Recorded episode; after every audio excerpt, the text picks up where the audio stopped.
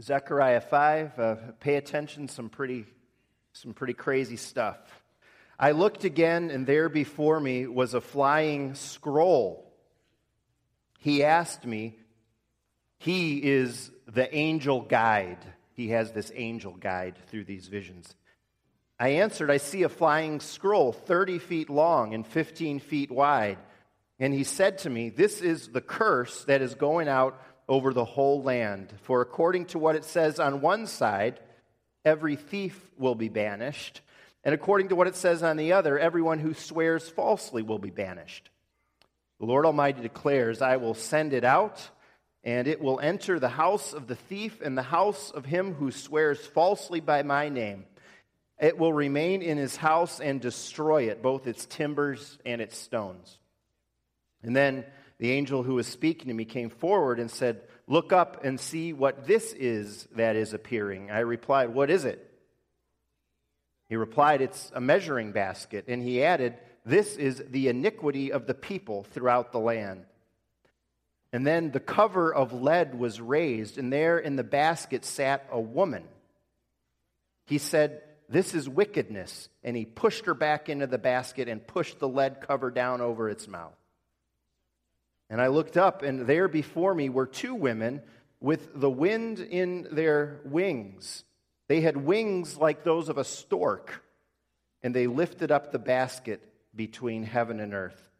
Where are they taking the basket? I asked the angel who was speaking to me. He replied, To the country of Babylonia to build a house for it. When it is ready, the basket will be set there in its place. That's God's word this morning.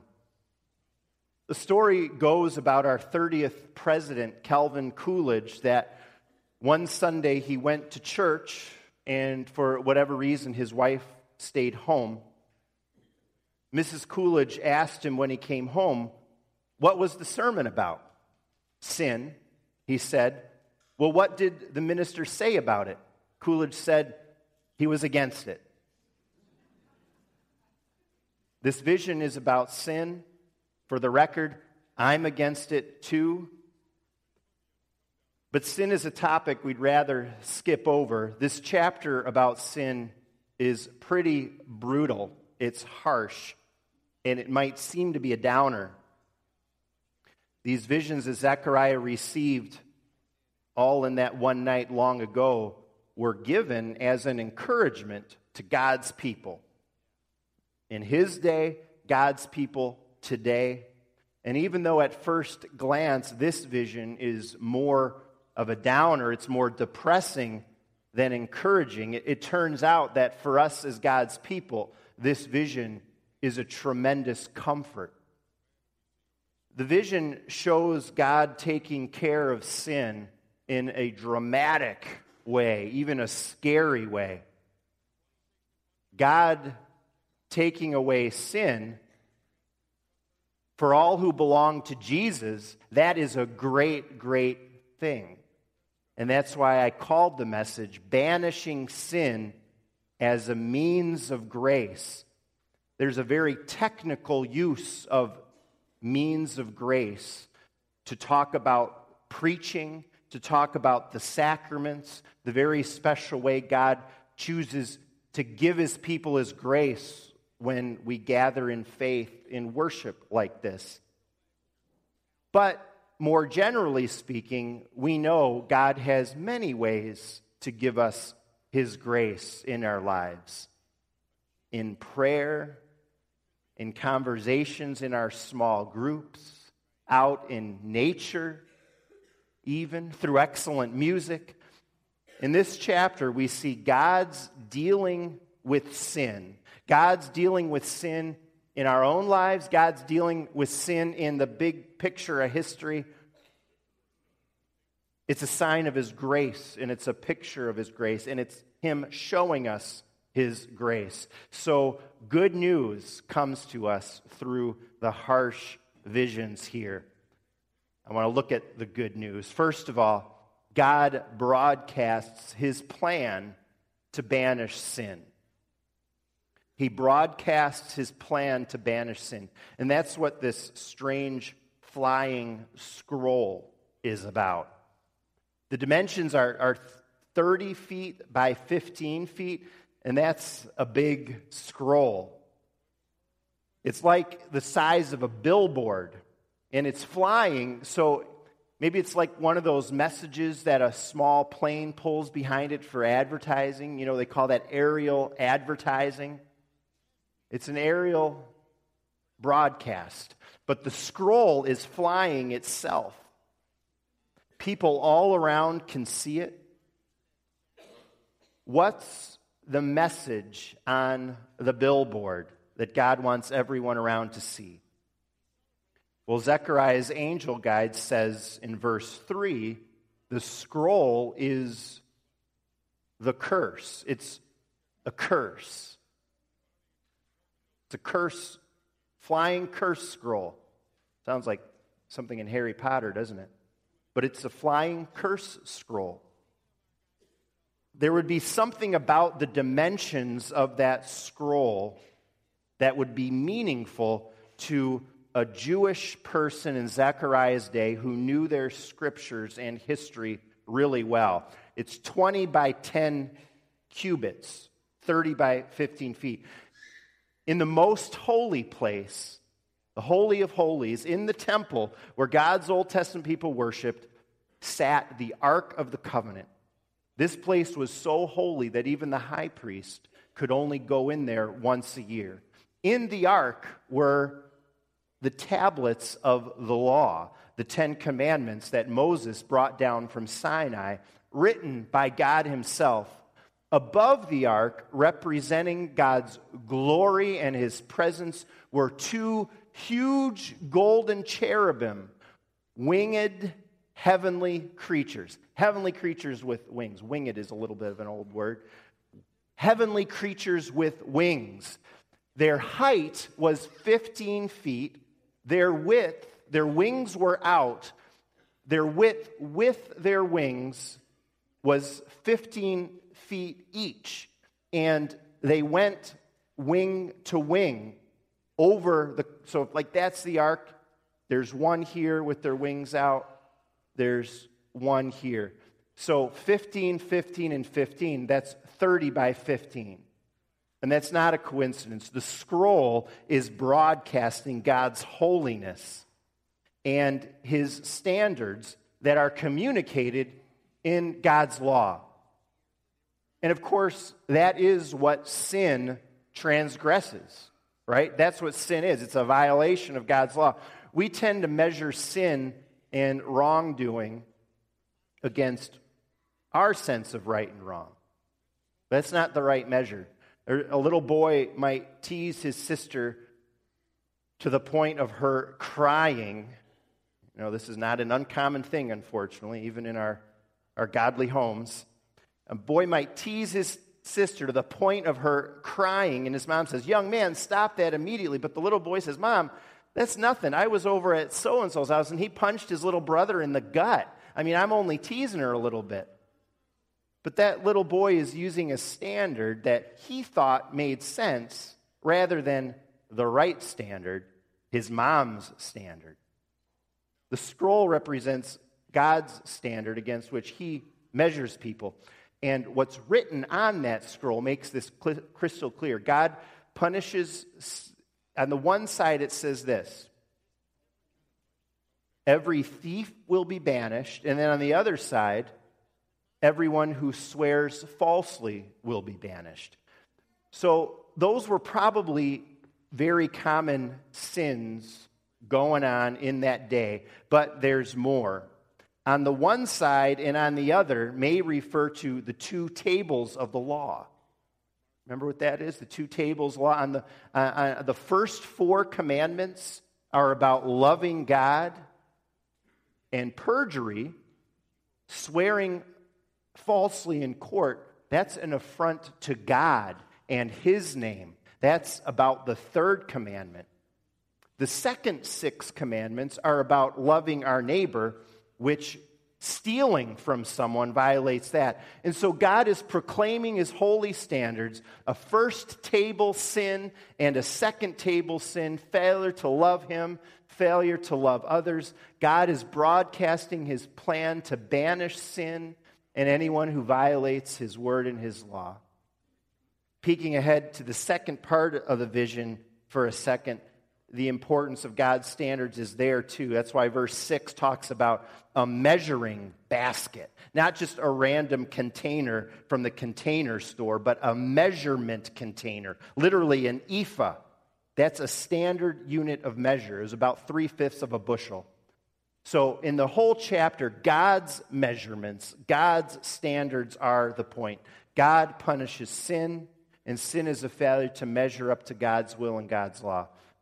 Now, the easiest thing to do, I think, for Christians, for church people, when we see that God is broadcasting his plan to banish sin, is to think, yeah, it's about time. Society is going down the toilet. Those lousy, lying politicians we got to hear all the time. People who are promiscuous, drug users, the atheists, the terrorists. God's going to get them all. God does indeed warn the whole world of how he does not tolerate sin. It's true. It's broadcast for all to see and for all to read in his word. And God's word calls everyone to respond and to repent. But that everyone includes you and me, people sitting in the church.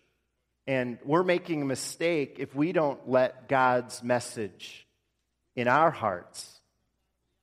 This scroll, after all, is flying over the nation of Israel, God's people, not the foreign nations. And, and so I think God's word invites us to ask are we listening to it ourselves?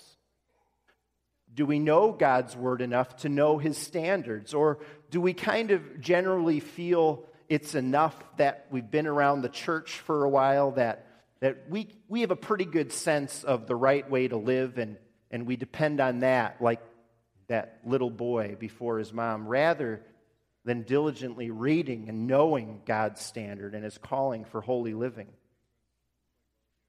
thinking about that, how about we think just about what God put on that scroll? Those weren't random sample first table, second table commandments. They were commandments that God's people in that day were especially violating. Swearing falsely is that's perjury. It has to do with playing fast and loose with the truth. It's about injustice in the court, in the nation. Theft Obviously, taking something that isn't yours is stealing. There are more, less obvious ways to do that too.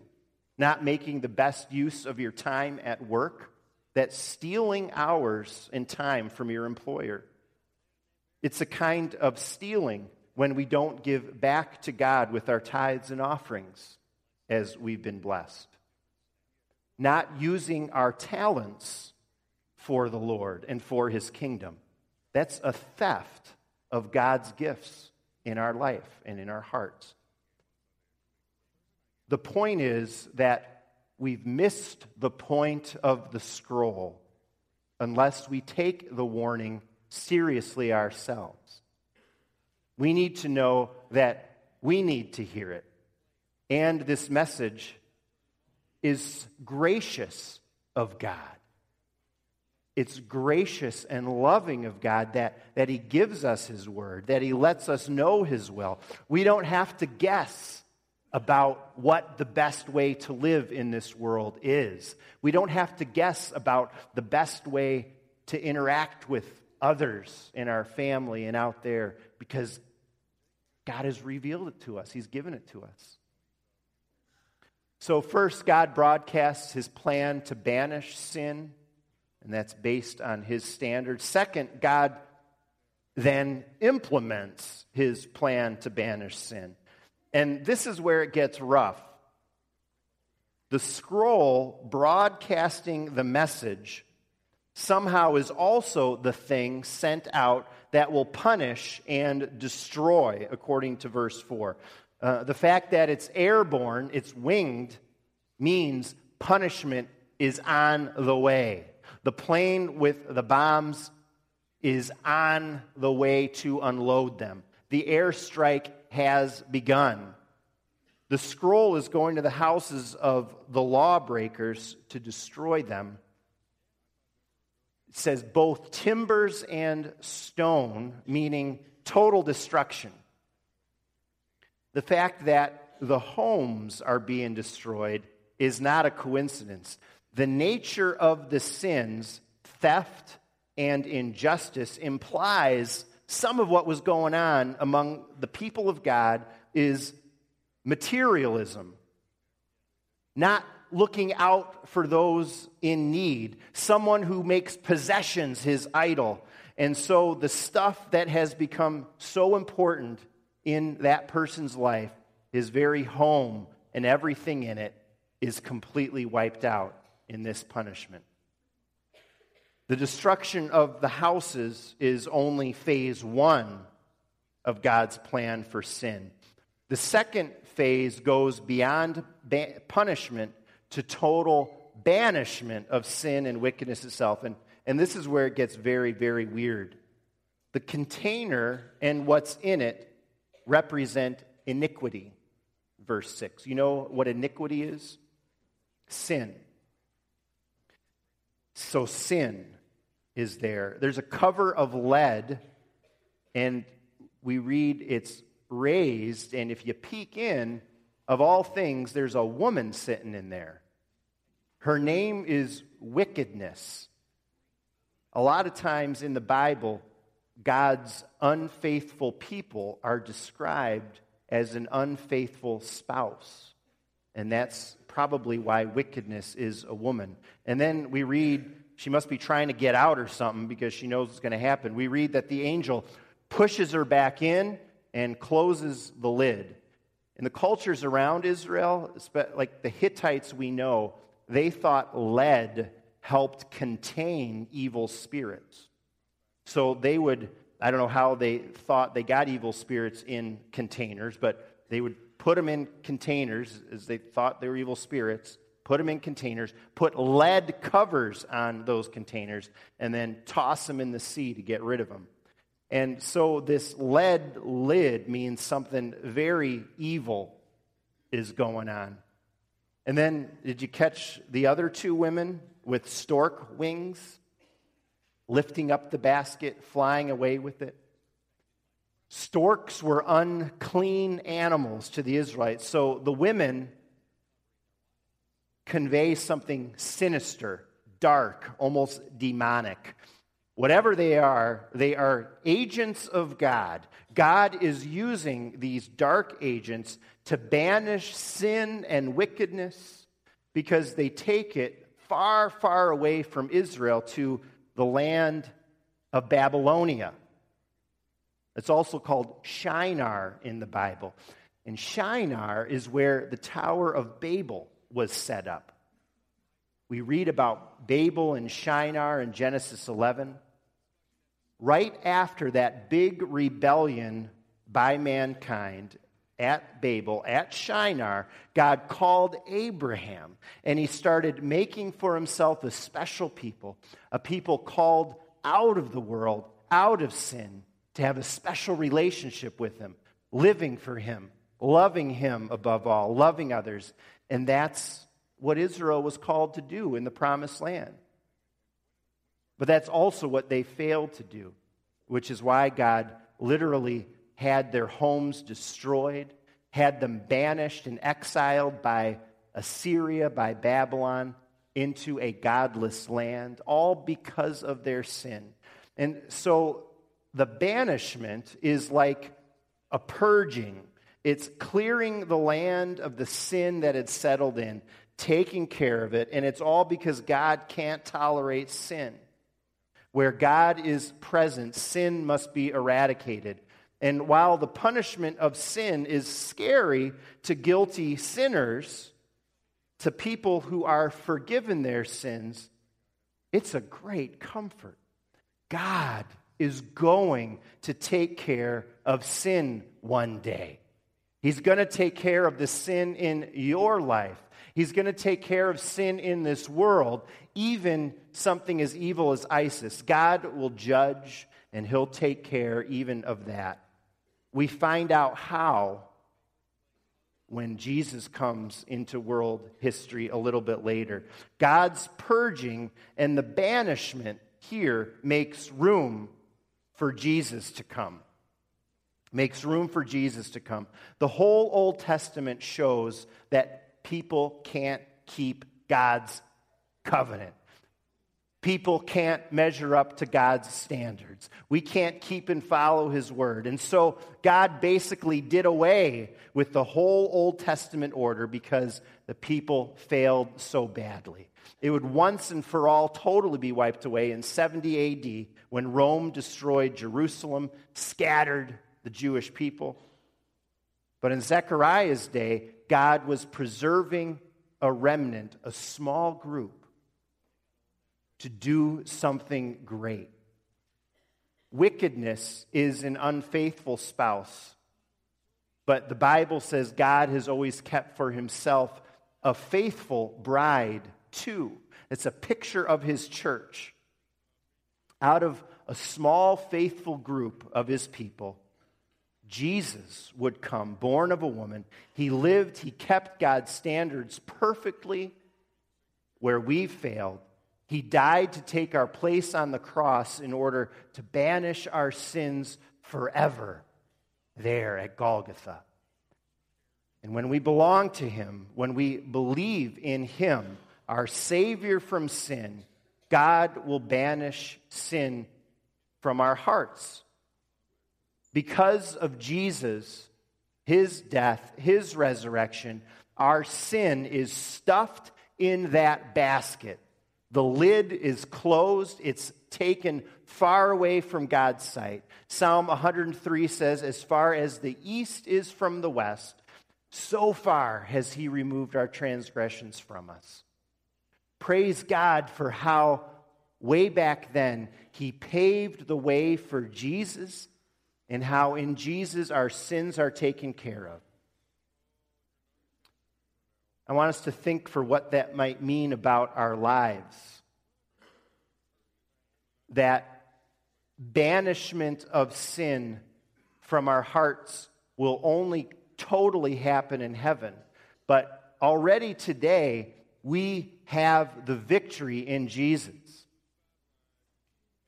Think about your own life day by day. Sometimes you got to admit that you open the lid of that basket. You lift up that lead lid of the container. We're intrigued by sin. We're tempted. But when sin creeps its ugly head in your life, shove it back down. Close the lid and say, in the power and in the name of Jesus, go back to where you belong. You are finished. You're conquered. You're defeated. You're banished forever. Jesus has come into my life to take your place. And that means that God is creating something beautiful in you because your sin has been removed. God clears out evil and sin and wickedness to plant something beautiful. His word and his spirit in our hearts so our lives thrive with a love for him above all with a love for those around us. So, what sinful attitudes and actions need to be stuffed into the container for you today? What do you need to stuff in that container? What have you opened the lid to because you kind of like to entertain this or that sin? then how can your life blossom more with God's love in Jesus to fill that space that's been cleared of sin? We're called to read his gracious word, pray more and more for his life changing spirit in our hearts. We praise God that the destroying curse scroll That's not the picture anymore. That destroying curse scroll, it's been transformed in Jesus to a different message. We call it the gospel. The good news. Gospel means good news. We broadcast that good news as a church in every way we can. We broadcast God's message in Jesus to each other, in our need, in our place in life, as we're called to be more holy. We broadcast it to those outside the church. And doing that, broadcasting that message, that gospel, that's the heart of our mission as a church. Our world needs that message more than anything else. As these attacks made clear again, people in this world are living in despair. People are living in fear. People are living with no ultimate hope. But we have good news to share. There is hope for sinners. God has an ultimate plan against sin and wickedness. There is salvation from sin. And in its place, in sin's place, God is growing something beautiful. He's growing his church and his kingdom around the world and right here. And he's growing something beautiful in your own heart and in your own life and in mine.